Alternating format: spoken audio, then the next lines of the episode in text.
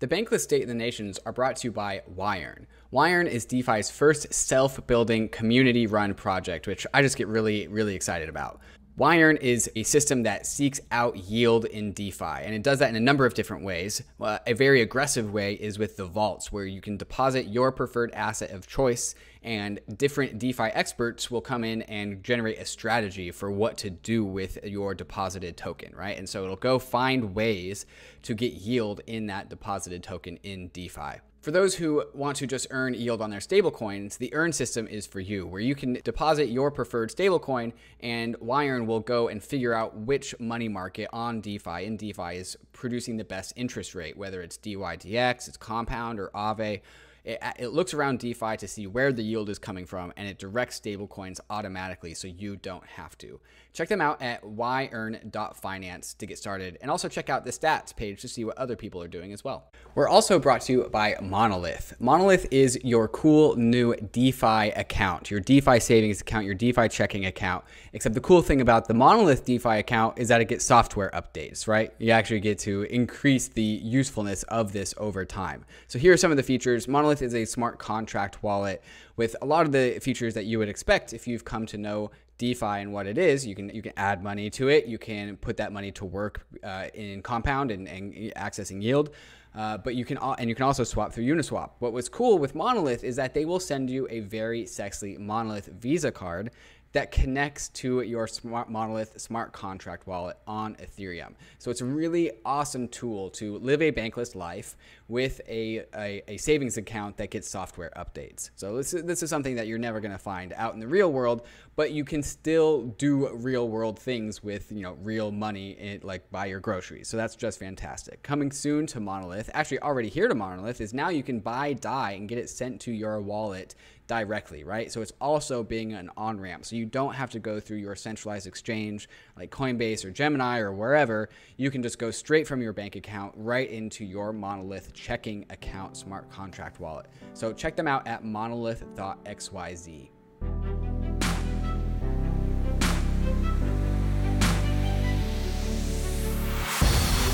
Bankless Nation. Welcome to another episode of State of the Nation. This is episode 17 with, and we, we have a special guest today, uh, Jake Chervinsky, who is going to tell us a little bit about all of the regulatory action that's been going on in crypto. It has been heavy the last week and absolutely crazy. David, how are you doing today, sir? Just fantastic. Kind of a, a, an interesting and kind of good week to be in the DeFi realm of things because like this is kind of where we get to say like I told you so. Like this is why we do DeFi, but also not DeFi isn't really in the state that it should be in order for us to really be saying I told you so. So a little bit a little bit of a juxtaposition there. And if this is your first State of the Nation, guys, so David and I do this every Tuesday. We release it on YouTube. It's live on YouTube now. So if you're watching on YouTube, you're watching it live. And then the following day, so on Wednesdays, we release it on the podcast stream so you can catch it that way too. What we do in these State of the Nations is we try to apply the things that are going on, particularly in the past week, to the macro concepts that you read about and hear about on the Bankless podcast and newsletter. So, David, what are we talking about today, man? so much has happened like and talking to like the whole legal side of crypto twitter the whole legal side of, of, of twitter is that uh, so much has happened that like just can't keep up because it just came one after another and and for, first there was bitmex and then there was salt and Kik and then and then there's now there's John McAfee, and and so there's just a, a big push coming from like the nation state three letter agencies getting into the world of crypto, saying you know drawing a line and saying everyone that's on this, this side of the line has gone too far, right? And so that has all happened in a week. Uh, and so last state of the nation, this wasn't even on our radar, and now this state of the nation, there's so much to talk about with specifically just legal stuff. And Jake is an expert. He actually yeah. like predicted this stuff in mm-hmm. a way before it happened. So we're going to start there. I think he's the perfect guest for this. Um, before we get there, let's talk about what's going on in the Bankless Nation. So, David, we released an epic podcast, mm-hmm. like the Moloch Slayer podcast, yesterday. Give us a sneak peek on that. Yeah, yeah. Moloch Slayer with Amin Soleimani and Kevin Owocki of Gitcoin. In the 2018 2019 bear market, Amin Soleimani uh, kind of gathered everyone around and said, like, you guys, there's this problem called Moloch and like ethereum is currently like experiencing it like we're currently having to deal with this and so he go in order to uh, combat moloch he made moloch dao and as a short snippet of what moloch actually is Moloch is like the reason why humans always tend to fail to coordinate, right? Like it's it's this incentive uh, mechanism that always happens where like the more and more humans coordinate, the stronger there is uh, an incentive to defect from that coordination because it profits you in some particular way, right? And this is basically the instantiation of the prisoner's dilemma, and it's a really important subject matter. And so we got Amin and we got Kevin from Gitcoin onto the podcast to talk about Moloch and how Ethereum represents this like uh, opportunity for us to experiment and iterate on like governance strategies and on incentive mechanisms to really try and force Moloch to retreat. So David, I think I think guys, David said that was his favorite show. Mm, so make sure you you, you, you, check that out. I think it's the the, the topic, just everything about it was uh, was spot on. So make mm-hmm. sure you check that out. You also have a Meet the Nation coming out later today, right? Later With today. RAC? With RAC, Andre, yeah. So uh, Andre is a Grammy Award winning artist, and I, I really like like the guy mainly because I listened to his music in college, and I and I, to this day I, I still listen to it. Uh, and you know, in the while he was dabbling with music and, and really uh, pushing his music career forward, he was also like working with Ethereum, like on on you know just out of interest, out of curiosity, right? And he's one of these guys that was able to take one part of his life and then take this other part of his life and get them to converge, right? And so this guy uh, released Tape on Zora, which was an NFT that went from like twenty dollars to like nine hundred dollars, and and that kind of really kickstarted like this whole NFT movement. Uh, and now he's doing uh, the RAC token, which is this community token for his fans to be able to express their interest and value in the music that he produces. So, uh, at, at using the example of Ethereum as this like experimental layer for coordinating value. Uh, in what we were talking about in the Moloch episode, there's now RAC Andre who is using this layer to coordinate his fans uh, in a way that other artists have not yet experimented with. So really interesting stuff. RAC is a member of the Bankless Nation. Absolutely. He actually, besides you and I, he was the third person to ever don one of these shirts. Yeah, and he was wearing we, it in the uh, in the Meet the Nation video too. Mm-hmm. Oh, awesome! Yeah. That's awesome. All right, well, I haven't seen that, so I, I can't wait to check it out. The last thing we got to tell you about is a really exciting virtual conference event mm-hmm. called Invest Ethereum that is coming on October 14th. So definitely going to check this out. Uh, Vitalik's going to be there. Rune Christensen's going to be there other DeFi leaders are going to be there to talk about the future of the Ethereum economy. I think this is going to be the conference maybe of the season. Mm-hmm. Uh, don't miss it. David, you're also speaking. What, what are you going to be speaking on? Yeah, so uh, I was actually talking with the guy that was coordinating it, and uh, I was looking at the schedule, and the schedule is just fantastic. And I was going to talk about scaling Ethereum, but then I saw on his schedule that there's a section to talk about ETH, Ether the asset, bullish or bearish, and I was like, definitely put me on that one. Well, so, you're bearish, right? Super bearish. uh, and so yeah, so I, I have a, a, nice little speaking slot to to shill ETH my ether my, my hardest uh, at CoinDesk. So uh, really happy to see CoinDesk coming around to Ethereum and the Ethereum ecosystem. So tip of the hat.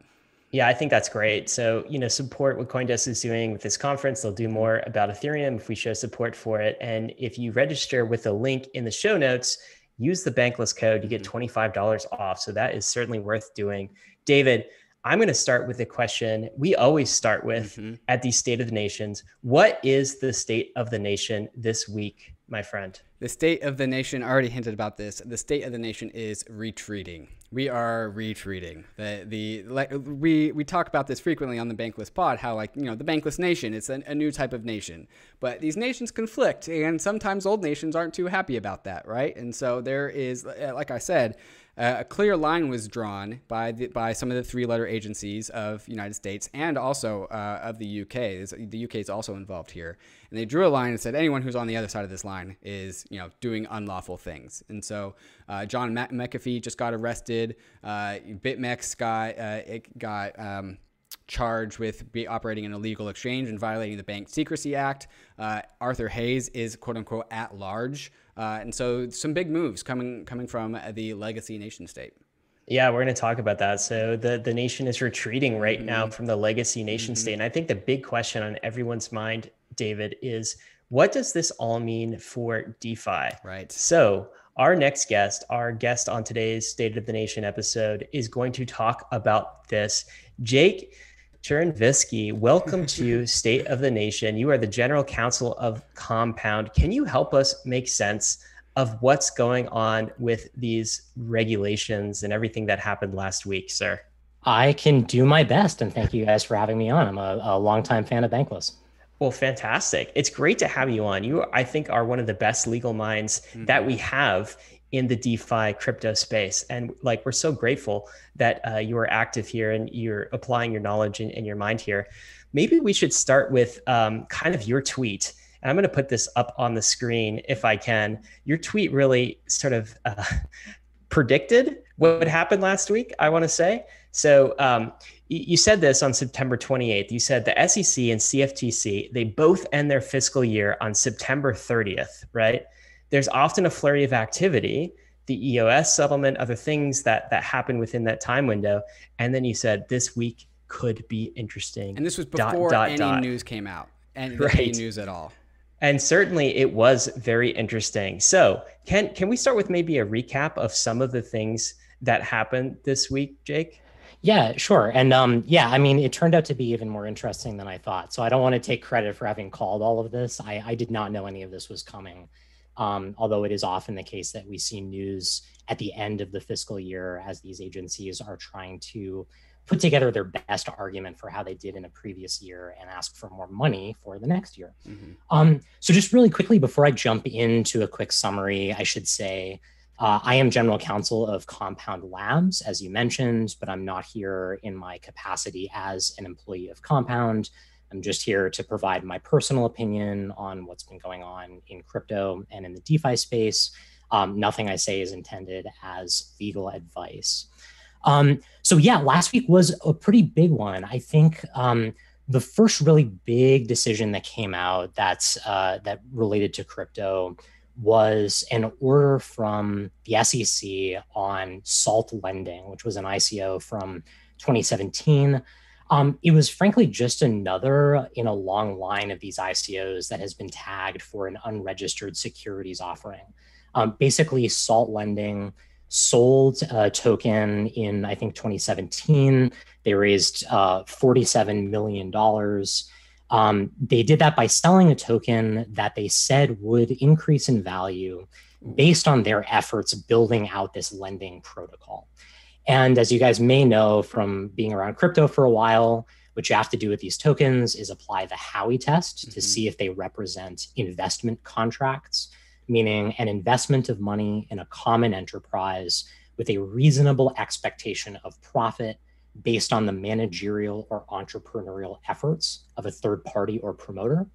And the SEC basically said this token is an investment contract, meaning it is a regulated security under the federal securities laws. In order to sell it, Salt Lending had to register it with the SEC and make a number of disclosures about their business. By failing to do that registration, they violated the securities laws. And so the SEC required them to pay a $250,000 monetary penalty, um, which may not sound like a whole lot of money in comparison to the 47 million that they raised. But the more important thing that SALT lending has to do with the token is they now have to register it and treat it like a security. Mm-hmm. They also have to pay rescission, meaning a refund to all of the initial purchasers of the token, which is potentially a huge amount of money. And, you know, for all we know, put could put salt lending out of business. Uh, and treating these tokens like they are securities is a really significant compliance burden. So this is definitely a, a pretty significant blow to salt lending um, and anyone who was you know excited about what they were working on. So, so Jake, you said that this is kind of fits this the bill as many of the 2017 ICOs, and and to a very large extent, it does, right? It's just a, another token that was sold that you know basically was you know with an had some sort of social contract of an investment uh, contract. But what, what's different, I think, with this one is that you know with, with previous SEC uh, moves in this in the 2017 against the 2017 ICO space this one to me is different because there's nothing fraudulent about this one. There's nothing there's nothing malicious about salt. It just didn't register, right? And I and from what I've gathered, the SEC hasn't really made moves like this before where previously they were going after just kind of the worst offenders and salt really didn't harm anyone. It just didn't follow the rules. D- does that map onto your understanding too? Uh, yes and no. You know, the, the, SEC, just like any enforcement agency, certainly did start with the overt frauds, right? The malicious actors who were literally trying to steal money from people by lying to them. Um, but this isn't the first uh, enforcement action related to a pure regulatory violation. So, for a couple of years, actually, the SEC has come out with other enforcement orders against ICO issuers who maybe didn't mean to do anything wrong but just weren't paying attention to their obligations under the securities laws. So even dating back to um, Paragon Coin, which was related to a cannabis business, you may remember, yep. AirFox, Gladius Network. Munchee. There have been a whole bunch of these. Yeah, Munchee was, I, I think, one of the very first ones. Um, there have been a lot of these, and and frankly, it's just the SEC going one by one by one through all of these hundreds of ICOs from 2017 and sort of rolling them up in these enforcement actions. Are they going to like catch them all? Do you think, Jake? I, you know, I don't know. I, I, think probably not, just because there were so many. I mean, probably thousands of these that followed the same structure, right? And it should have been, and I think it was obvious to most people who understood the securities laws back then that these schemes were not compliant with the registration requirement, where you're selling a token that has absolutely no use or function at all, right? All it does is represent a promise to build a network using the funds raised from the sale of the token that someday in the future may use the token and give it some value. That's sort of like a textbook investment contract. Um, I think the problem that the SEC has in terms of going after all of them is it takes a lot of resources to, to litigate these cases and you know probably they sent out hundreds of subpoenas and opened up you know dozens of investigations but only so many of those are really worth bringing to fruition in an enforcement action um, i won't be surprised if we keep seeing more trickle out week by week mm-hmm. and month by month for the course of years uh, in fact i'm a little surprised we haven't seen more of them before now right. but i think that if the sec was really going to take care of all of them at once we would have seen what's called a sweep where the SEC issues orders or you know files complaints against dozens in a single day. And they've done that before. So, you know, in the early 2000s, when there were a lot of um, internet stock scams, the SEC did a sweep where they went after literally dozens of the, of the internet stock uh, companies at once. And they decided not to do that with ICOs. And I think that probably the, the time has passed for that. Maybe that's because ICOs are inherently just a global phenomenon, and it's just kind of harder to track down uh, ICOs than it would be the the internet tech stock scams. Yeah, I think part of that's true. A lot of the issuers are not in the U.S., so it's mm-hmm. it's harder to you know to get them to respond to subpoenas. When we see enforcement orders like this, it's it's also important to remember, and this is a good segue into the next case we saw last week. Those enforcement orders are negotiated settlements it's an agreement between the issuer and the SEC not to proceed with litigation, which means Salt Lending was negotiating with the SEC for probably months or years about what the settlement would look like. Right. Now, if Salt Lending had refused to settle with the SEC, the SEC's only next step is to file a complaint in a US federal court. And that takes a huge amount of resources. And for them to file cases in court against dozens or hundreds of ICOs is just not possible, especially when they're outside the US and it would be hard to, to get jurisdiction over them anyway. Um, or, or, rather, it would be hard to get them to show up to court, right? They might default, and, mm-hmm. and what's the point of that? So, you know, maybe that's a good segue into the next big case right. from last yeah. week. Yeah. So the next one, the next one is Kik, right? Which is probably where you're, you're going, which kind of fits the motif of like a, you know, 2017 era ICO and they actually um, I, I, think took the SEC to the to the next stage to, to the brink or maybe tell us because this looks like more like a uh, a court settlement case. And so th- maybe they weren't willing to settle. Can you tell us about the like the high level of this case? Yeah that's exactly right. So the Kik foundation mm-hmm. uh, also did a public sale of tokens called kin tokens. Um, at the time of the sale uh, you know at least as as far as the SEC alleged and the court found kin tokens didn't have much value. Um, their main reason for existing was that Kik promised to carry out future efforts that would bring value to the kin token. They promised to integrate kin into their messaging app. So Kik was a company long before the ICO that had a messaging app. And they basically promised to build this ecosystem that would use the kin token and would make the kin token valuable over time. And unlike someone like Salt Lending, the Kik Foundation refused mm-hmm. to settle with the SEC. Uh, and actually, in a sort of weird, uh, unusual move, the SEC um, sent them what's called a Wells notice a couple years ago. A Wells notice is a document where the SEC basically says, we are planning to recommend an enforcement action against you. This is your last chance to convince us we shouldn't go forward. and Kik wrote a response to that notice, which is very typical. Mm-hmm. But in very unusual fashion, they published the right. notice mm-hmm. and basically said, "We're taking this fight public." Right. Um, which is which is not usually done. Usually, they made a campaign out of it. They made a very directed campaign out of it, and they started this hashtag called "Defend Crypto" or something. Defend Defend Crypto, I think. Weren't they, they, Weren't they also David accepting donations? They accepted donations, right? And so they kind of turned this into like a political campaign, saying like the SEC is uh, you know bringing down the hammer and coming after us. Uh, and they tried to like quote unquote rally the troops behind them to in order to you know fight off the SEC. I have my my own opinions about the legitimacy behind that, but uh, Jake, before before I express those, if, if you want to continue with the story.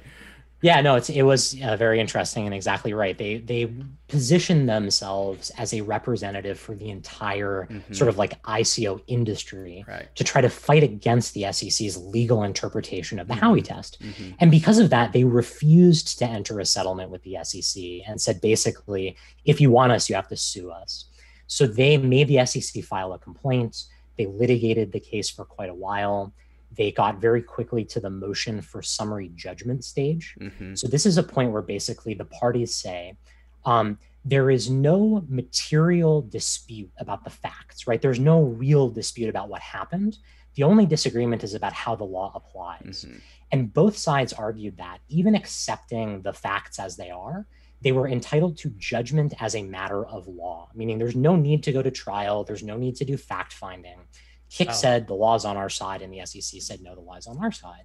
And the judge this past week sided with the SEC right. and said, yes, indeed, the Howey test applies where you sell a token that does not have consumptive value, that you're promising to carry out managerial and entrepreneurial efforts to bring value to the token. The token represents an investment contract and must be registered under the securities laws. And okay, so Jake, so um, how similar is this to the the like landmark uh, EOS case? I think that happened last year. Although like time flies in crypto, right? So and then like the EOS case was interesting because it seemed to me that basically um, like the the fallout from that was that originally in the EOS pre-sale, the ICO, that uh, EOS the token was a security, right? But then it it it crossed the chasm. It morphed into a, a, token that is no longer a security. First of all, fact check me there to see if that's right. And then how different is that from uh, the the salt case and the Kik kin case?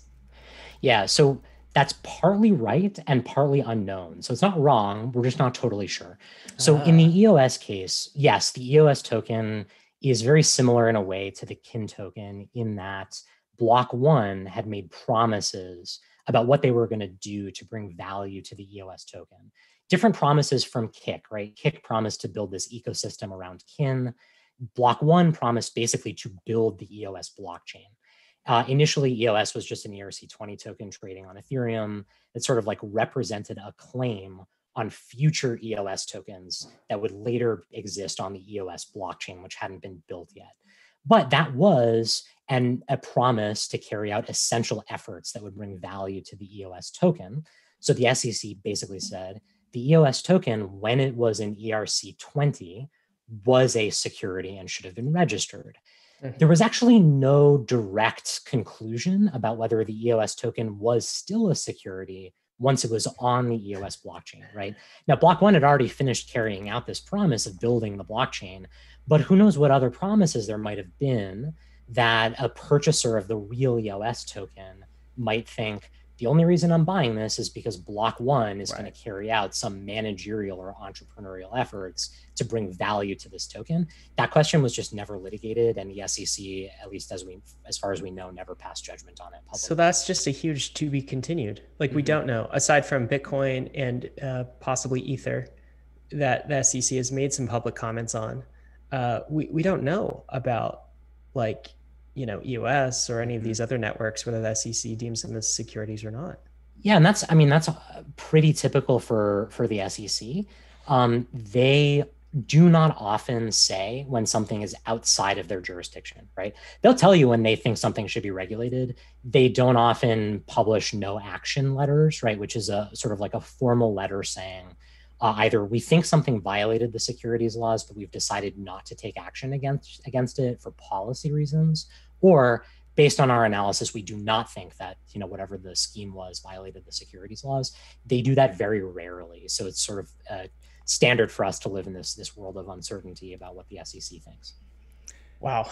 Well, I guess that's where we're living right now. I, um, you know, the the the third case that came up is maybe the most interesting in some ways for uh, DeFi and the topic that we're going to discuss soon, because it introduces uh, two other government mm-hmm. agencies, mm-hmm. regulatory bodies. So we were dealing with the SEC in the, in the cases you just mentioned, but now with hey, um, let, me uh, wrap up the the SEC ICO conversation, Ryan, and, and then we'll oh, get, sure. to, get to that. Um, so so Jake, we we've been dealing with the SEC and ICOs, and and uh, this has been an ongoing topic of conversation every time the SEC does something.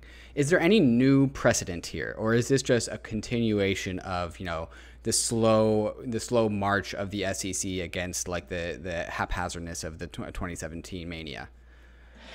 Um, I would say 95% of it is not new. Um, there's nothing particularly unique about Salt or Kik uh, that teaches us much. I, I, would say it is important because um, an order from a federal court on a motion for summary judgment carries more precedential value than anything we've gotten so far, right? So these enforcement orders that the SEC puts out, like I said, it's a negotiated settlement it's not the law. It's just what the SEC got someone to agree to settle a case based on. When you have an order from a federal court, that carries a lot more value. It still isn't the law of the land. Another district court could find differently in another case on very similar facts. But nonetheless, it seems pretty obvious that, that the courts are adopting the SEC's view on these ICO tokens. Very good. So I get I guess we have some more information about how the SEC is is handling these things, but it seems pretty pretty consistent at least for the past couple of years. Um, like back to kind of the the third big thing that happened last week with um, BitMEX, where basically we introduced two other government U.S. government regulators, the CFTC, who had something to say about BitMEX, the uh, the, the, the derivatives exchange, kind of like a Bitcoin like bank, if you will, but certainly a derivative exchange. And then also the DOJ, I believe, had something to say about it. Can you talk about what happened in the BitMEX case last week and maybe some of the implications or fallout from that, Jake? Sure. Um, so, yeah, I mean, just sort of to set the stage here, we've been talking about the SEC up until now, like you said. The SEC is the federal regulator that has jurisdiction over securities, meaning stocks, bonds, investment contracts, etc. The BitMEX action involved three other agencies that are worth knowing. One is the CFTC, the Commodity Futures Trading Commission. They have jurisdiction over commodities derivatives. So commodities are, are basically anything that trades in a futures contract, literally anything, right? Traditionally, it's been things like wheat and oil and pig bellies, you know, these kinds of things, pork bellies rather. Um, but also, you know, any other types of rights and interests can also be commodities. The CFTC has jurisdiction over trading in commodity derivatives, meaning swaps, options, and futures. Hmm. So these are financial instruments that derive their value from the underlying commodity. And BitMEX was a derivatives exchange. It traded perpetual swaps on Bitcoin and other digital assets. So that's why the CFTC claims to have jurisdiction over BitMEX. Um, the case also involved the Department of Justice, the DOJ. Uh, the DOJ, among other things, is the prosecutor of federal crimes. So in this case, the DOJ indicted BitMEX for federal crimes, and I'll, I'll get into uh, sort of what the theory of the case is uh, for both the CFTC and the DOJ. Um, the other third agency to know, which wasn't directly involved, but is very important in all of these kinds of proceedings, is FinCEN, the Financial Crimes Enforcement Network, which is a bureau of the Treasury Department. Uh, they are responsible for um, for uh, regulation and enforcement re- with respect to the Bank Secrecy Act, which is the anti-money laundering know your customer rule in the United States. And some of the charges against BitMEX related to the Bank Secrecy Act. So FinCEN was certainly behind the scenes, uh, you know, involved in, in this investigation. But just to give you a really quick summary of the facts and what the charges are. Um, BitMEX, like I said, was a derivatives exchange. They were allowing customers to trade swaps on Bitcoin and other digital assets. Uh, they were allowing US customers, at least according to the allegations, to have access to their platform. This meant that under the Commodity Exchange Act, they were a type of regulated entity called a designated contract market or a swap execution facility and had to register as one or the other with the CFTC. Also, because they were accepting and soliciting orders in swaps, they were a futures commission merchant, another type of regulated entity under the Commodity Exchange Act. And by failing to register as they were required, they violated the CEA. And that's the basis of the CFTC's complaint against BitMEX. So the CFTC filed a complaint in federal court against BitMEX for those regulatory violations. And it's important to, to realize, right? The, the reason the CFTC has any jurisdiction there, I think, is because uh, there are, are US citizens. They charge that there are US citizens involved in BitMEX. They don't regulate for other nations, but because they charge that US citizens were actually like using BitMEX derivative services, that's when it falls into the CFTC's court. Is that correct? Yeah, that's right. So, you know, all US regulators have jurisdiction in the United States. To some extent, they have extraterritorial jurisdiction. So, there are cases where US regulators can try to get jurisdiction over ex US conduct. But even then, only when it is in some way affecting the United States markets. And so the only reason that BitMEX could qualify as a futures commission merchant in the United States is if they are accepting or soliciting orders for derivatives products from US citizens. Hmm. And you know, I should mention um, you know, all of these are allegations. BitMEX plans to vigorously defend against those mm-hmm. allegations.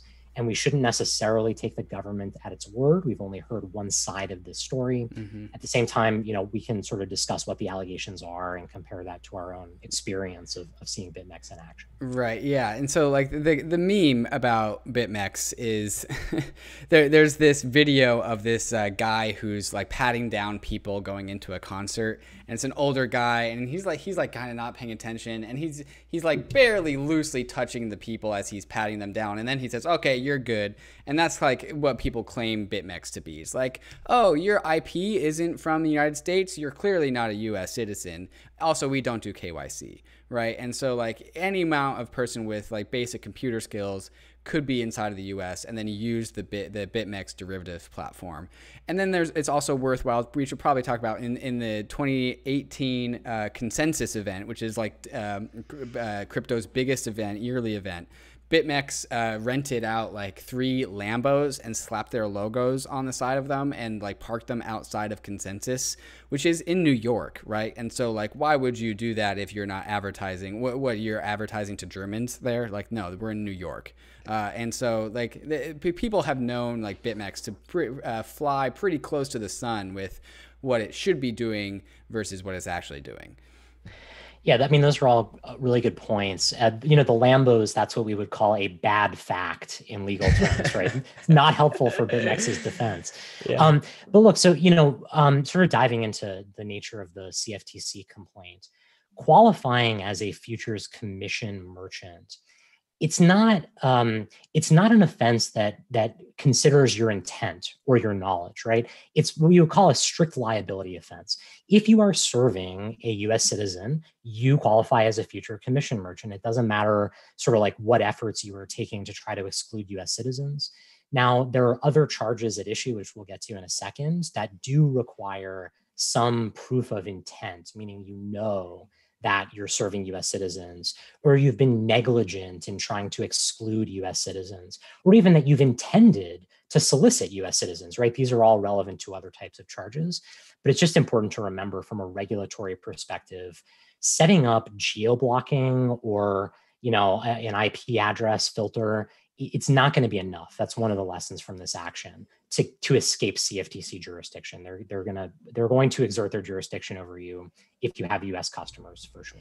I don't think anyone even thought that that would be enough, right? Like it was it was basically the bare minimum. And, and like I I'm not a lawyer and you aren't BitMEX's lawyers, but I'm going to go ahead and hypothesize that the lawyers of BitMEX informed the officers of BitMEX that you know we should really be doing KYC and the officers were like, nah.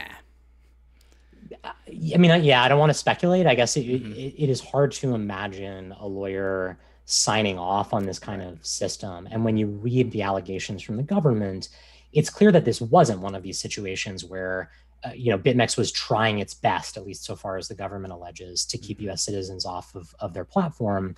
A lot of the allegations are that Arthur Hayes and his co founders explicitly knew that there were US citizens on the platform, and they encouraged US citizens to, to join the platform. In some mm-hmm. cases, they had even gone into their back end to change the designation of where some customers lived so that they wouldn't have to use a VPN to get onto the platform. So this isn't, uh, you know, that the kind of situation where it was just a, a mistake, at least as far as the allegations say. Mm. So before we get to uh, the DOJ and FinCEN with respect to BitMEX, I, I, I want to ask the question like about the CFTC and like the question of like why do they care so much, right?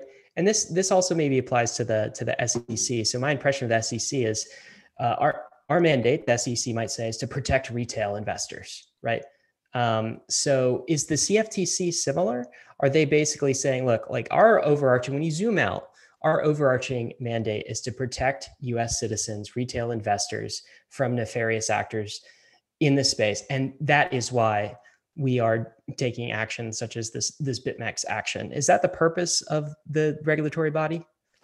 Um, I'd say yes, that is definitely part of this. I think it's not all of it. Um, so just like the SEC, right? The SEC has basically three main goals to protect investors, to facilitate capital formation, and to ensure fair and efficient markets. The CFTC has sort of similar uh, goals in its mission statement. It is also looking to protect especially retail investors from overly risky financial products. It also is trying to protect the systemic integrity of the derivatives markets in the United States.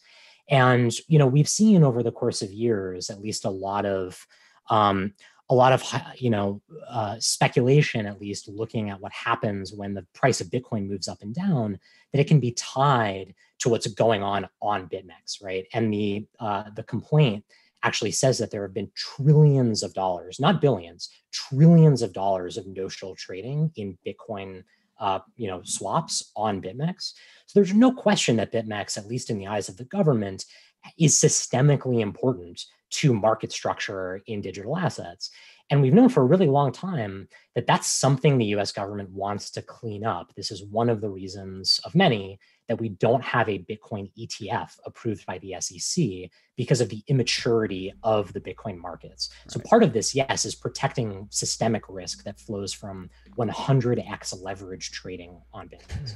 Yeah, I, I, want to double down on that point. The the Bitcoin ETF is something that is like touted as like the the gateway to opening up access for everyone to Bitcoin, right? If we get a Bitcoin ETF, you know, our, our grandmas can have Bitcoin in their in their retirement pensions. Our, our parents can have, you know, and, and us can we can have Bitcoin in our 401ks. Bitcoin with a Bitcoin ETF, it can Bitcoin can start to get like integrated with the rest of the world in a much more compliant and approved manner. And the reason why, one of the cited reasons why we haven't gotten a Bitcoin ETF approved is that uh, because it was labeled that price discovery was happening offshore in offshore unregulated exchanges you might as well just put in BitMEX there. Uh, but in, in the actual citation, they, they obviously obviously didn't cite BitMEX specifically. But you know what what other offshore unregulated exchange does price discovery happen? They were talking about BitMEX, right? And so now, and, and so what would be much more comfortable with regulators is if that price discovery happened on US regulated derivatives markets, right? In which we have those right now. Um, and, and so I, while, you know, a lot of Bitcoiners will, you know, shed some tears at the loss of their favorite Bitcoin, uh, Bitcoin casino, Bitcoin bank, you know, I think over the long term, I think it's a pretty decent commitment uh, to, to trade BitMEX for a Bitcoin ETF. Yeah, I, th- I think that's fair. Um, and, and, you know, Ryan, the other thing is, so I said, you know, that's that's part of it, and and the other part of it will lead us to to the Department of Justice uh, action that went along with the CFTC's complaint, which is there's an anti-money laundering angle to all of this. This is um, the big one, right? This is like the big deal. Yeah, I think this is the big deal. And, you know, if the only violation had been of the Commodity Exchange Act, we probably wouldn't have seen action this strong uh, mm-hmm. as we did last week. So, so the deal is, if you qualify as a futures commission merchant under the Commodity Exchange Act, you automatically have an obligation under the Bank Secrecy Act to register with FinCEN and implement an anti money laundering compliance program. An anti money laundering compliance program means you have to KYC all of your customers, right? Customer due diligence.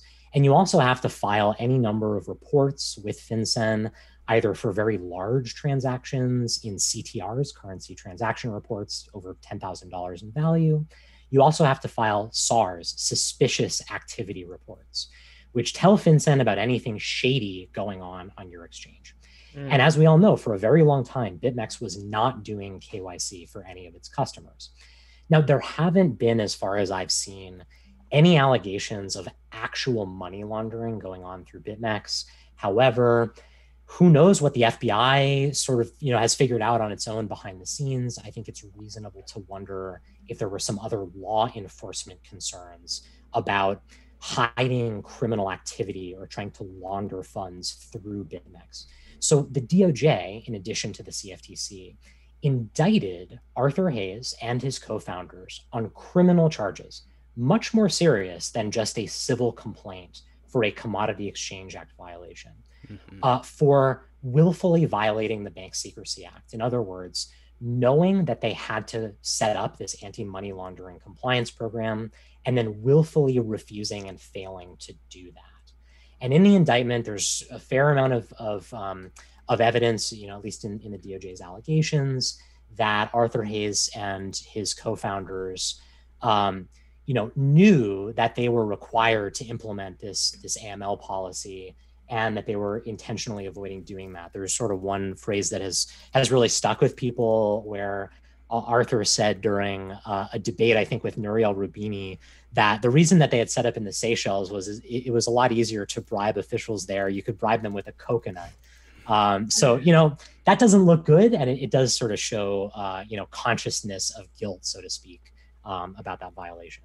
Okay, so just to, just to recap the meaningful, what, what's meaningful about this is that like BitMEX, and because it wasn't doing KYC or, or, all the other reporting requirements of financial activity on the BitMEX platform, was this massive black, black box of inputs and outputs of Bitcoin, right? And so, what pisses off the US regulators is that, you know, they don't know where that money is coming from and they don't know who that money is going to. And so, when we are trying to always perpetually get a grasp for where the world's money is in order for us to be able to stop the things that we don't want that money to be used for, BitMEX was a huge thorn in the side of the United States, right? Like we want to know who's getting funded with what. And BitMEX isn't enabling us to understand that, right? And that's kind of what the Bank Secrecy Act is all about. Yeah, that's right. The the Bank Secrecy Act, and it's not just the BSA.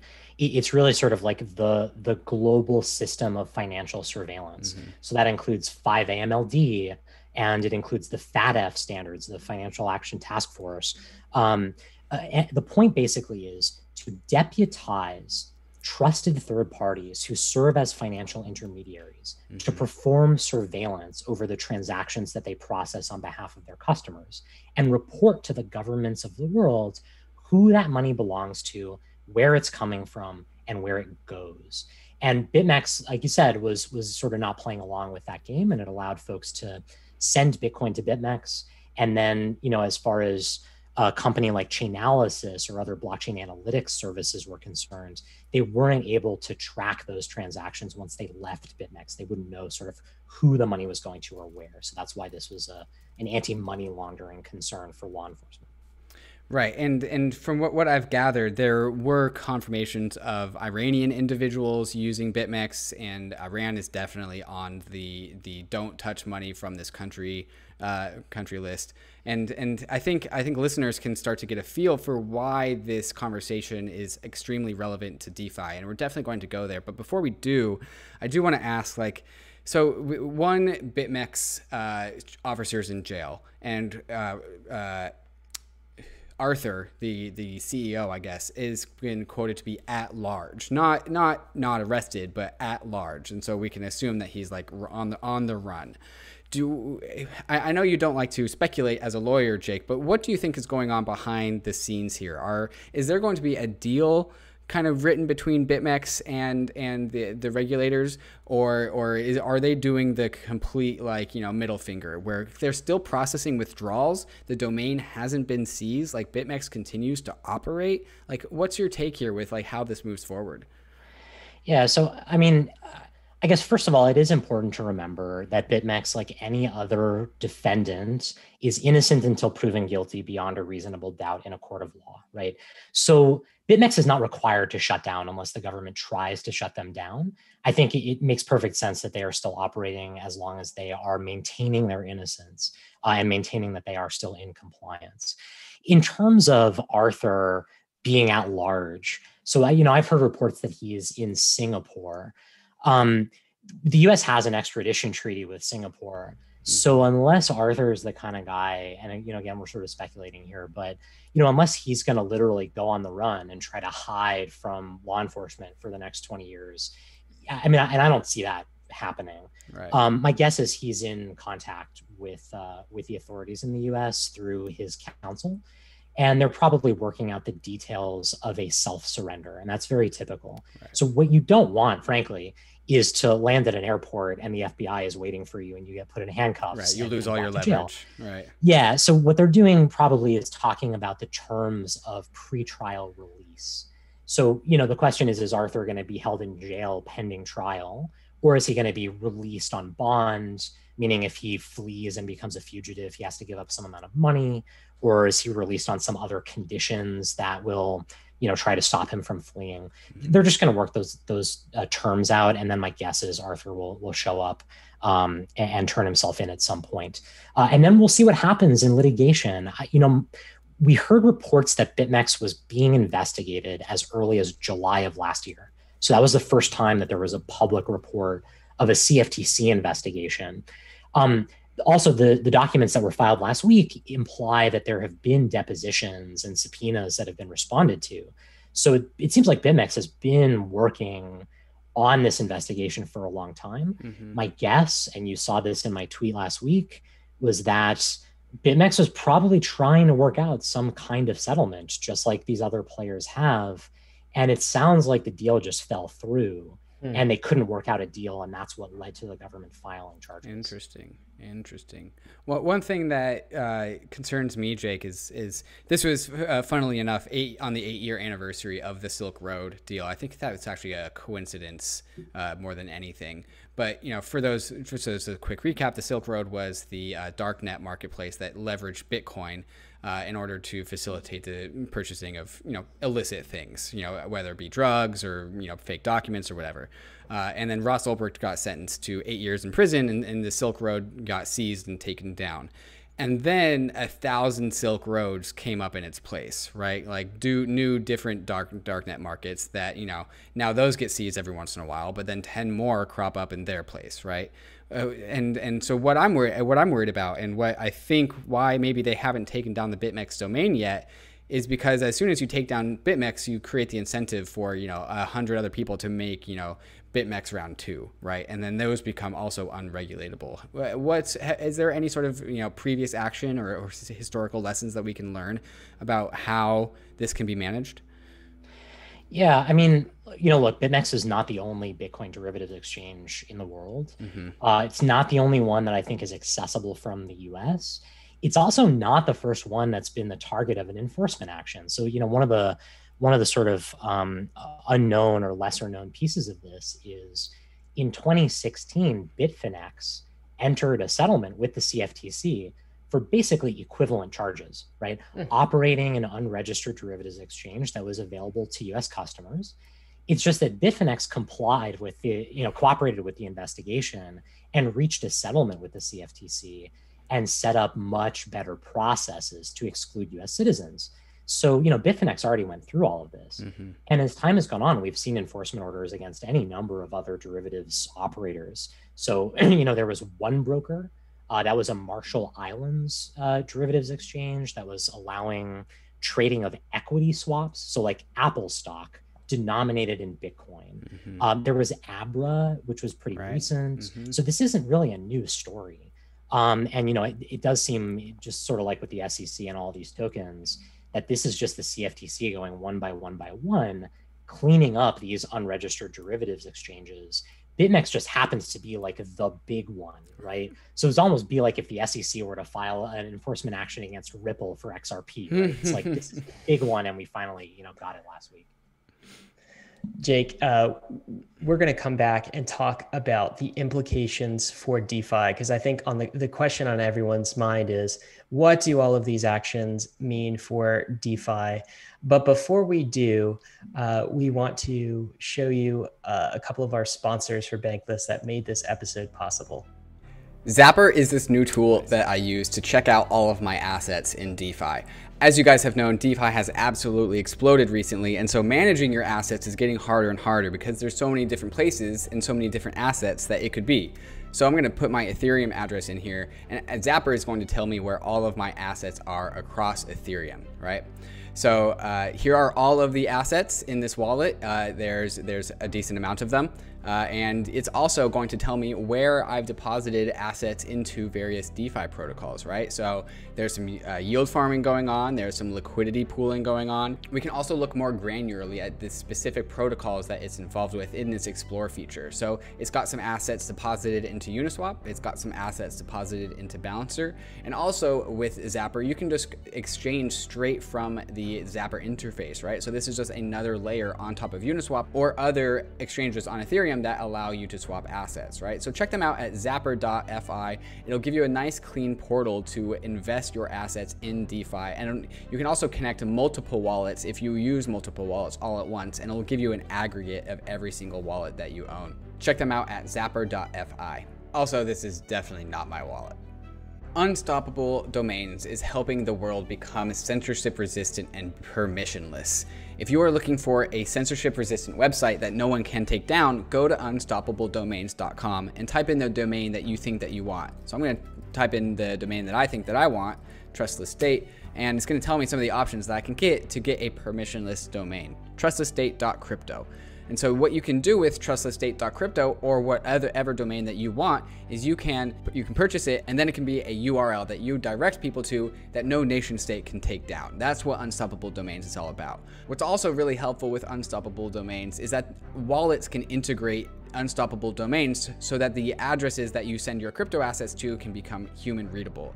And this doesn't work for just Ethereum. You also can do this for Bitcoin or Litecoin or any blockchain at all, where, where wallets can resolve to your human readable name. So you can tell Bitcoiners to send you Bitcoin to trustlessstate.crypto or yournamehere.eth. Check them out at unstoppabledomain.com. Okay, guys, we are back. We've got Jake Chervinsky, and we are talking about uh, regulation and what it means for DeFi. You know, Jake, part of me wonders like, is the kind of regulators is it sort of like the the eye of Sauron from like Lord of the Rings, where it just like it's sweeping the land, mm-hmm. and right now it's it it found uh, BitMEX and its eyes turned to BitMEX, and I, I think the question in everyone's mind is when what what are the regulators going to do with DeFi because DeFi is no longer a small niche market, right? right? So we have we have Uniswap, and it just last month surpassed Coinbase in terms of uh, trading volume. Like that's a pretty large market for crypto. How long until the eye of Sauron turns its eye on like decentralized exchanges, for instance, maybe a, a, Uniswap and DeFi as a whole. And once it does turn its eye on DeFi, what does it do? Yeah, so um, it's a, it's a funny comparison.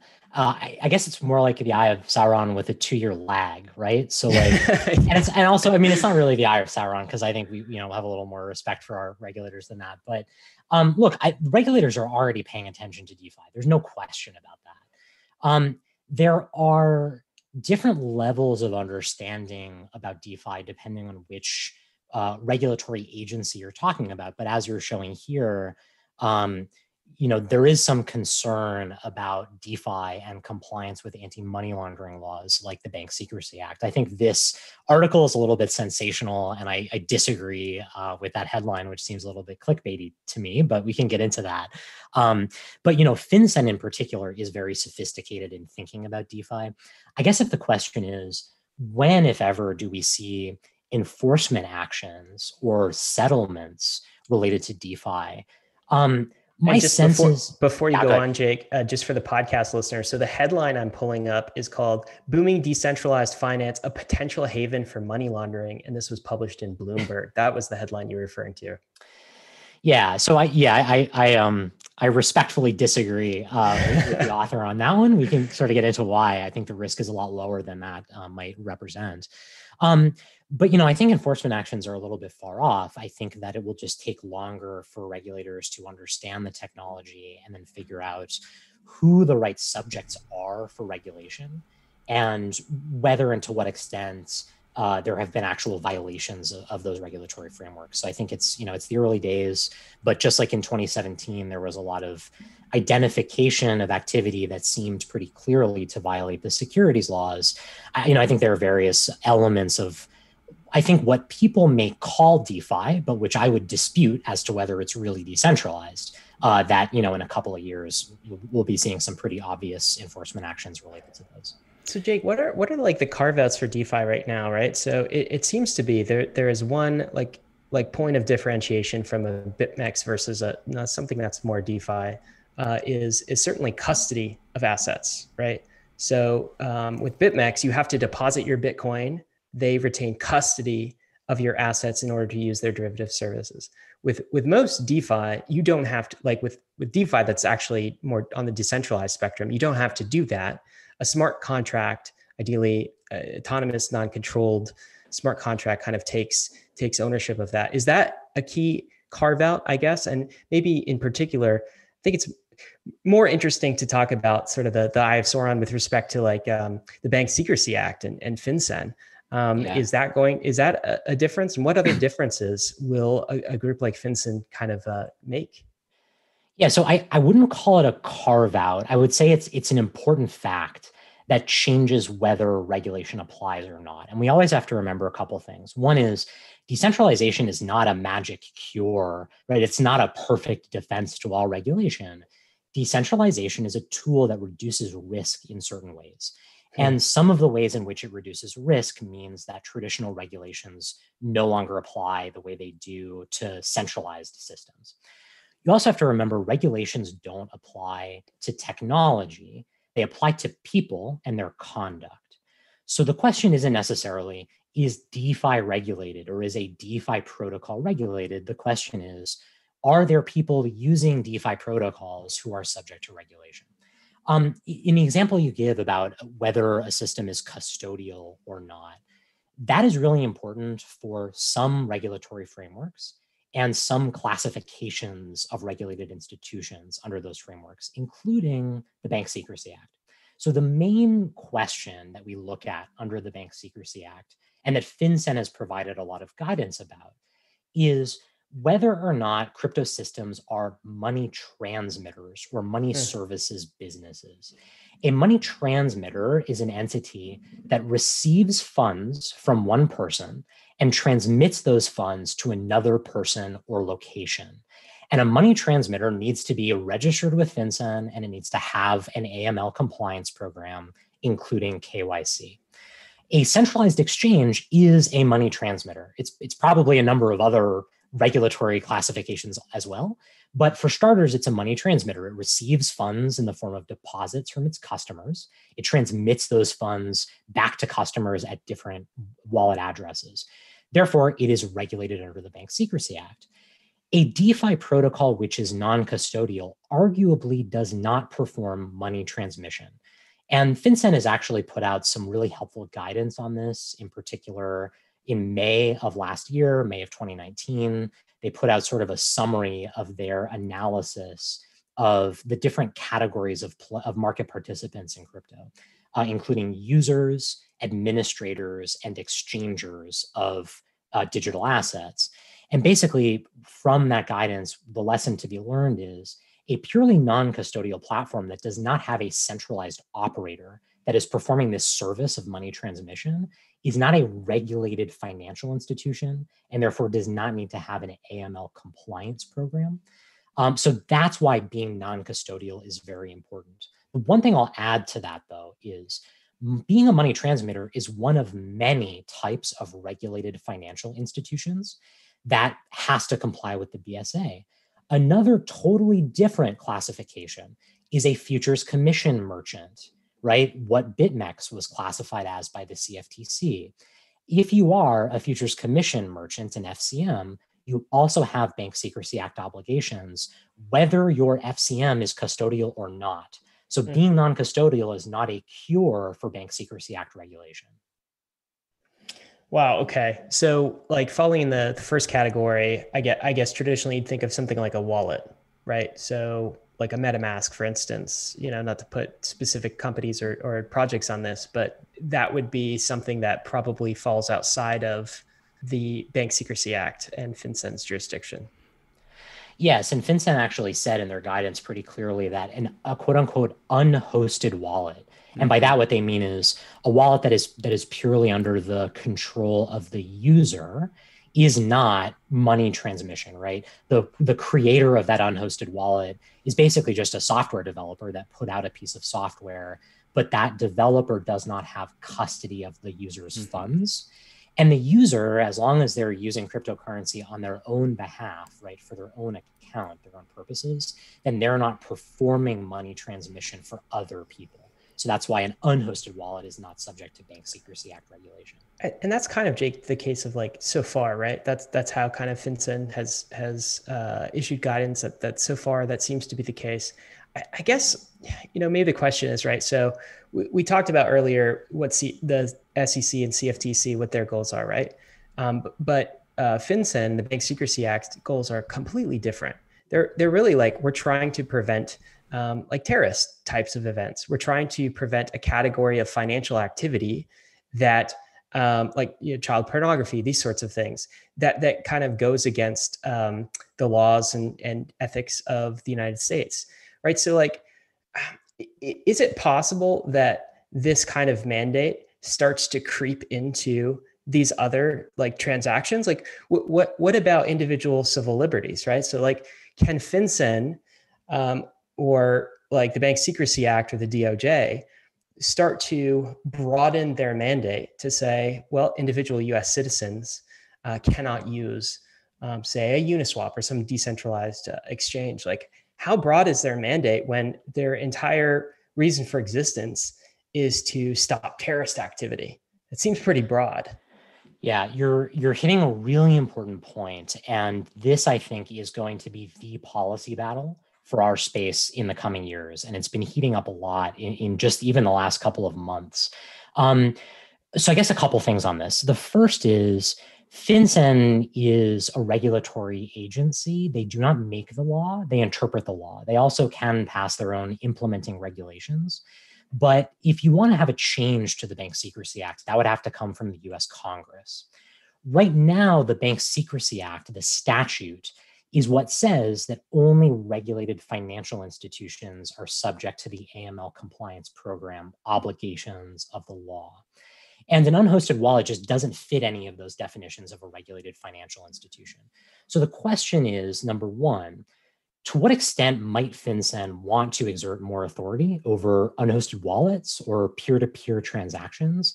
And number two, how could the law change to be more restrictive of these kinds of these kinds of transactions. I mm-hmm. think stepping back from the technical legal analysis, it is important to note that what we are building is a parallel financial system that allows the transfer of basically any amount of value to anyone, anywhere, almost instantly, almost for free, without any ability of governments to censor or surveil those transactions. Right. That is a threatening sounding type of technology.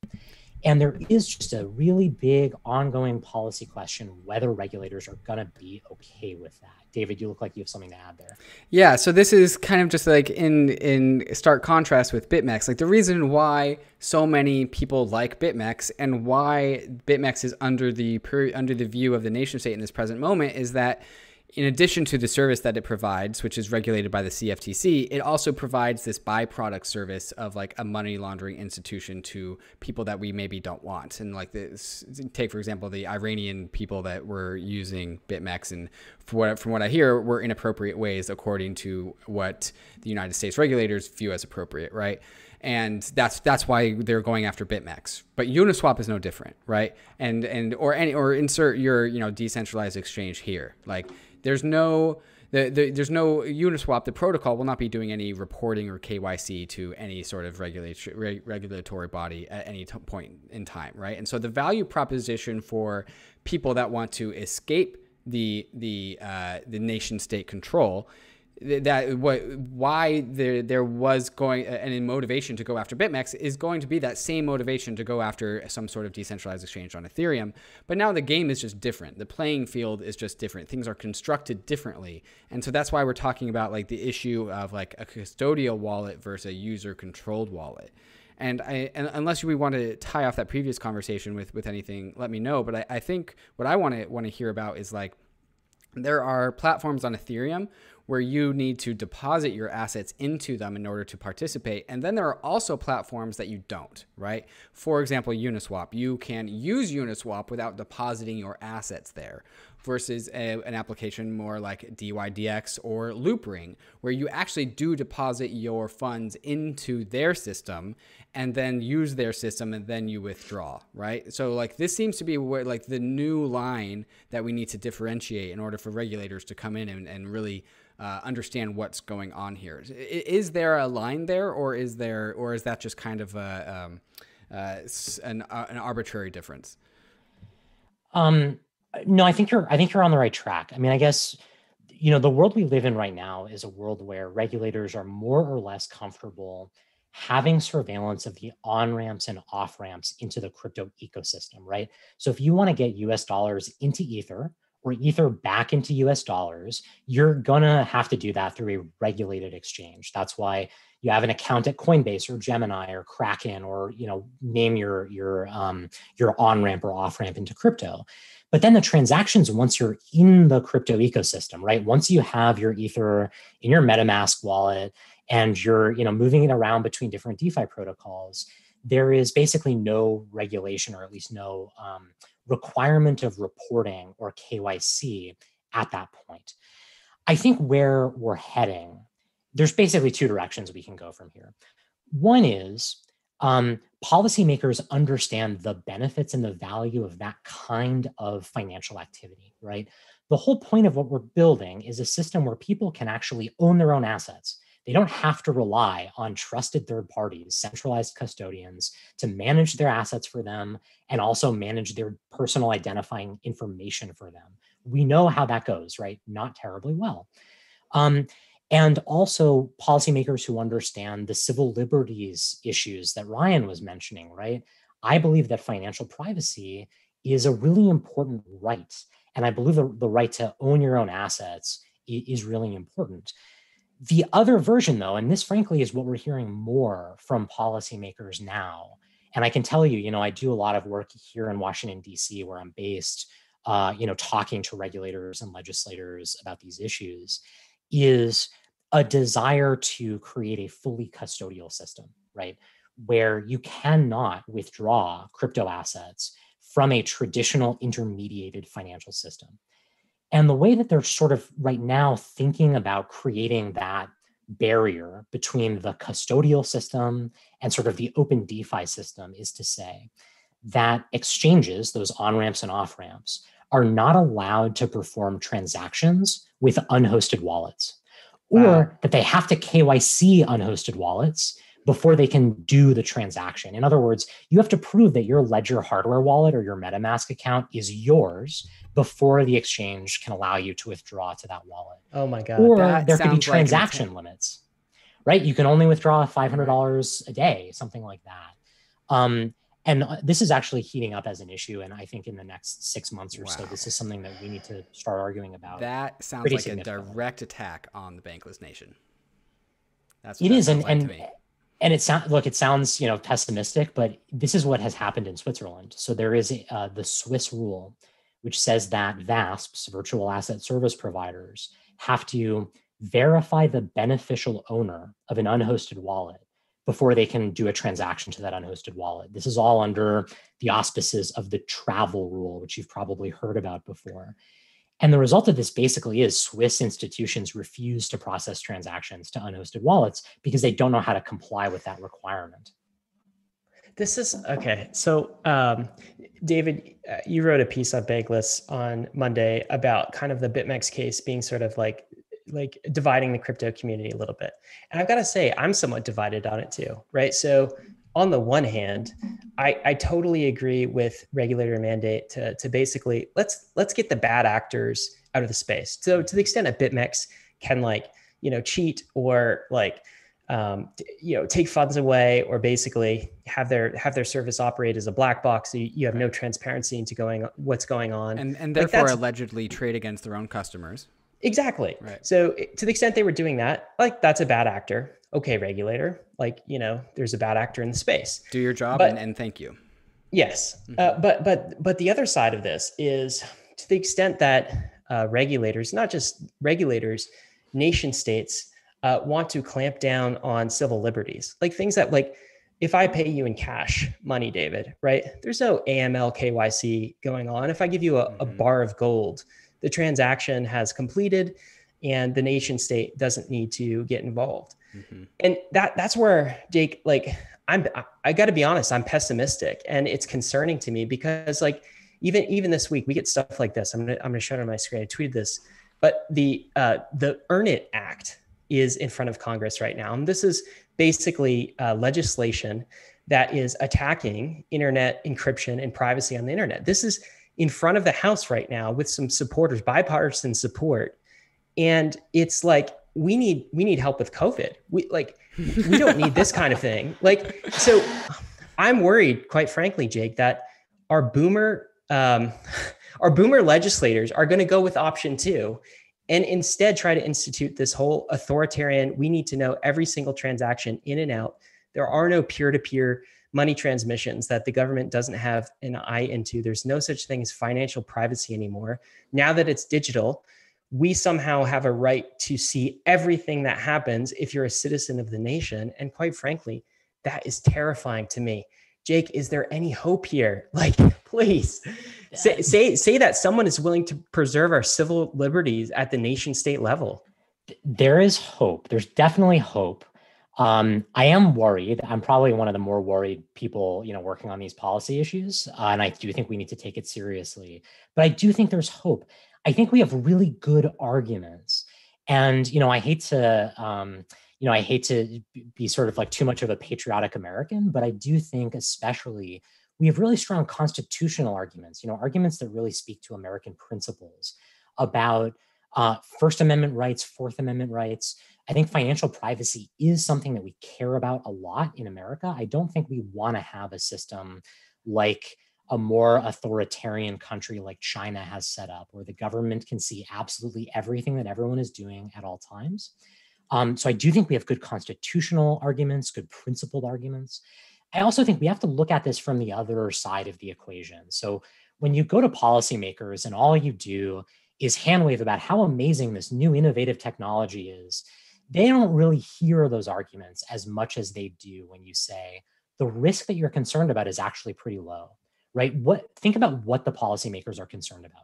They're concerned that terrorists are going to use this technology to perpetrate attacks on our country, to hurt innocent people, to carry out crimes that none of us want to happen, right? We do not want to see child abuse in the world or terrorist attacks in the world.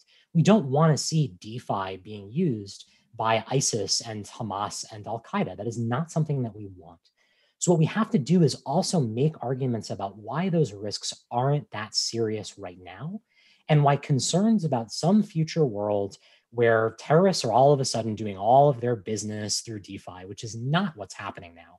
Like, don't get me wrong, right? There is is basically none of that happening right now. There's very little actual use of crypto. I mean, they're doing it with um, bills, right? With Benjamins, with cash, U.S. dollar, money, U.S. dollars, U.S. dollars, yeah, by far and away the most used currency for for criminal purposes. And so you want to say to policymakers, look, we understand the risk. There are ways to mitigate those risks. We're fine with regulation of those on ramps and off ramps, right? It's okay for something like BitMEX to have to perform KYC of its customers.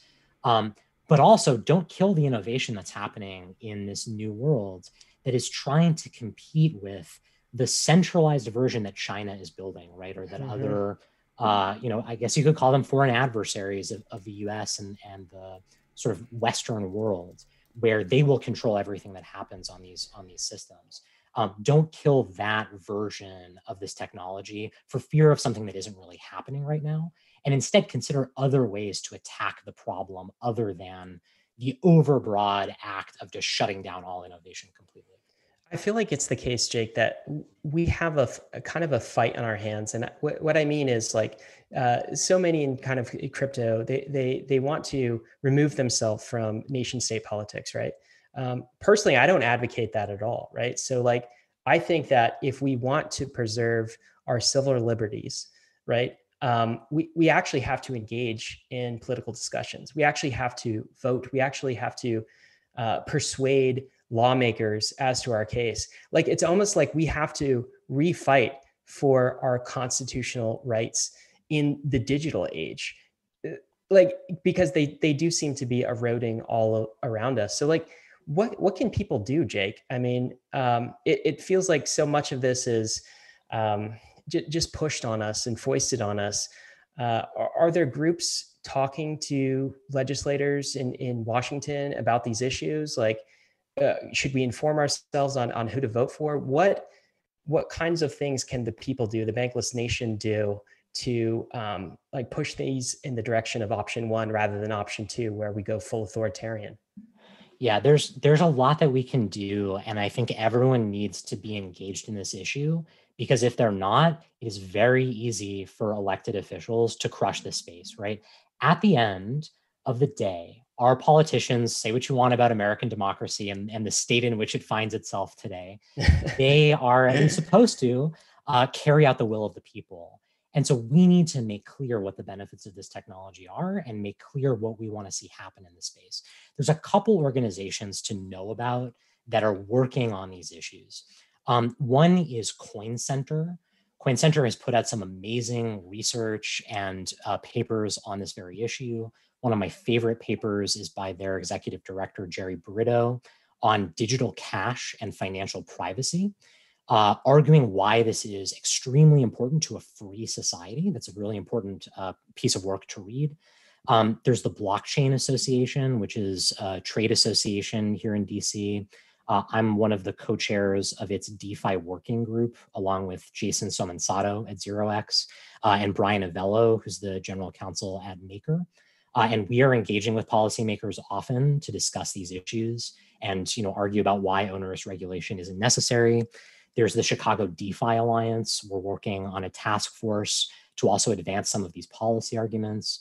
But really, what people need to do is start getting educated about what the policy arguments are, why it is important to a free society to have digital cash, why we should not trans uh, should not treat um, a public blockchain like Ethereum like a wire transfer system in the traditional financial system and and sort of you know why we should allow innovation to flourish what the benefits are and why they outweigh the risks you know uh, I, I, guess uh, dangling that carrot in front of our lawmakers is important and this is all not all bad news um, we saw SEC chair uh, Clayton talk about tokens, like all stocks becoming tokenized at some point in the future. So on the flip side to what to what you're saying, Jake, there does seem to be kind of a carrot in front of the U.S., the nation state lawmakers to say, look, you don't want to get left behind of this innovative technology. The future is is quite clearly digital. It's internet native. It's programmable. If we can somehow preserve our civil liberties in the process, right, then the bankless nation wins. But but that is, I guess, the uh, the challenge that's in front of us. Last question for you, Jake, and. You, thank you so much for spending time with us on these subjects. It's, it's hard to, to wrap our heads around when we hear these headlines, and you've distilled it quite well. But I guess the question is, um, how long will it take for all of this stuff to shake out? Do you think? So, are we talking on the order of years? Like, um, are we talking on the order of of decades? Um, if things go the optimistic route, where do you see us in ten years? Um, I do think it's it's years to decades. Um, it depends. It depends on a lot of different factors. Um, I, it depends on how effective we are in making these arguments. And I mean, just to to um, to wrap up the, the, the thought that you just put out about um, Jay Clayton, sort of seeming to approve for the first time I've seen about you know tokenizing securities. There are policymakers who are on our side. This is not us versus them. Um, Brian Brooks, who's the uh, the comptroller of the currency, is a big fan of, of crypto in general. The deputy director at FinCEN is, you know, sort of a fan of what we're doing. So there are people who sort of uh, identify with with the mission, um, or at least are, you know, interested in sort of the benefits that these technologies can offer. But you know, where do we go in the next ten years? Um, I think that it partly depends on what the traditional financial system's response is to hmm. crypto as it grows. So one of the fights we haven't really had yet is with the banks, right? So I mean, bring this full circle, right? We're, we're on the bankless uh, state of the nation today. The question is, does JP Morgan and Morgan Stanley and Bank of America and et cetera, et cetera, do they all decide that it's us versus them? Did they decide that they need to start pushing policymakers to tamp down on uh, what we're building in the DeFi space? Or is there some world where we play together, where there's some new role for those banks to, to serve? Um, and that's something that we've been talking about a lot in the DeFi space. You know, there are ways where it's not necessarily a bankless world. It's just that banks look very different from how they look today, right? They're not custodying our assets. Um, they're not performing this very capital intensive role. They're serving a different purpose. They're service providers. They're sort of launching their own products and services on top of blockchain based decentralized finance protocols. I think if we can get to that world where this doesn't seem like such a threat, and we can then make a really strong argument that um, supporting innovation in DeFi is good for American citizens and it's good for free enterprise and for, for fair and, and open markets. That in a way, it is a good response to the geopolitical threat that we're facing now, where there are other countries going more toward a socialist or even more of a communist approach to their own financial systems, then in 10 years, we could be in an extremely good situation where DeFi is the financial infrastructure of the Western world. And no one even thinks twice about the fact that under the uh, hood of the app that you have on your phone is a DeFi protocol uh, as opposed to a traditional financial software on a on a server or something like that. Um, we just really need to pay attention to what the risks are that we go in the other direction and do our best to, to sort of guide policymakers to, to the right place. I, I'm glad we're ending on an optimistic note here because I, I do think everything you said is optimistic, Jake. And you know, one one other thing I'll I'll, I'll say is uh, we largely got through the open communication protocol of the internet with a fairly free and neutral and open internet. We did that with the the help of regulators and legislators. There were bumps along the road. It was not perfect. Um, but but largely, the internet that we had in the 1990s and, and the 2000s came through relatively unscathed. It's possible we might be able to do that uh, with with DeFi and these open finance protocols. Uh, David, do you have anything else that's optimistic, man? yeah, Jake, you were talking about how a lot of this depends on what legacy financial institutions do. And I'm reminded of the podcast that we just released on Moloch, where it would take a lot for every single legacy financial system to all agree to be on the same page as be anti-crypto or anti-DeFi, right? Because the the more banks that sign up to be anti-crypto or anti-DeFi, the more likely it is for one to defect and become like the the the CeFi DeFi bank that spans uh, across both, right? And so th- that that makes me optimistic that there's always going to be the incentive to be that one bank that's crypto friendly and then hopefully the market rewards them. And then I think the other thing that makes me optimistic, Jake, is that you you rattled off a list of uh, DeFi working groups along with Coin Center. That there are actual people like you. So thank you, tip of the hat, Jake, for for defending the nation. There there are people coordinating around the need to uh, to get ahead of this problem, right, and to make sure that when the boomers leading this country are get informed with what's actually going on from people that are in the space. And so, Jake, I, I do see that as, as your ro- uh, role as perhaps protector of, of the DeFi nation. So, so thank you with everything you do. And also thank you for coming on the Bankless State of the Nation to get us educated as to what's going on in this world. My pleasure, guys. Great to talk to you. Cheers. All right, guys, this has been State of the Nation. Thanks so much. Of course, none of this was legal advice, as Jake will be the first to tell you. This was also not financial advice. ETH is risky, crypto is risky, so is DeFi. It's clear that we have some things to work out in the years to come with the nation state. You could also lose what you put in, but we are headed west. This is the frontier. It's not for everyone, but we're glad you're with us in the bankless journey. Thanks a lot. I don't think we've done a, live stream or a podcast that was more accurately reflected your sign off, Ryan. I'd so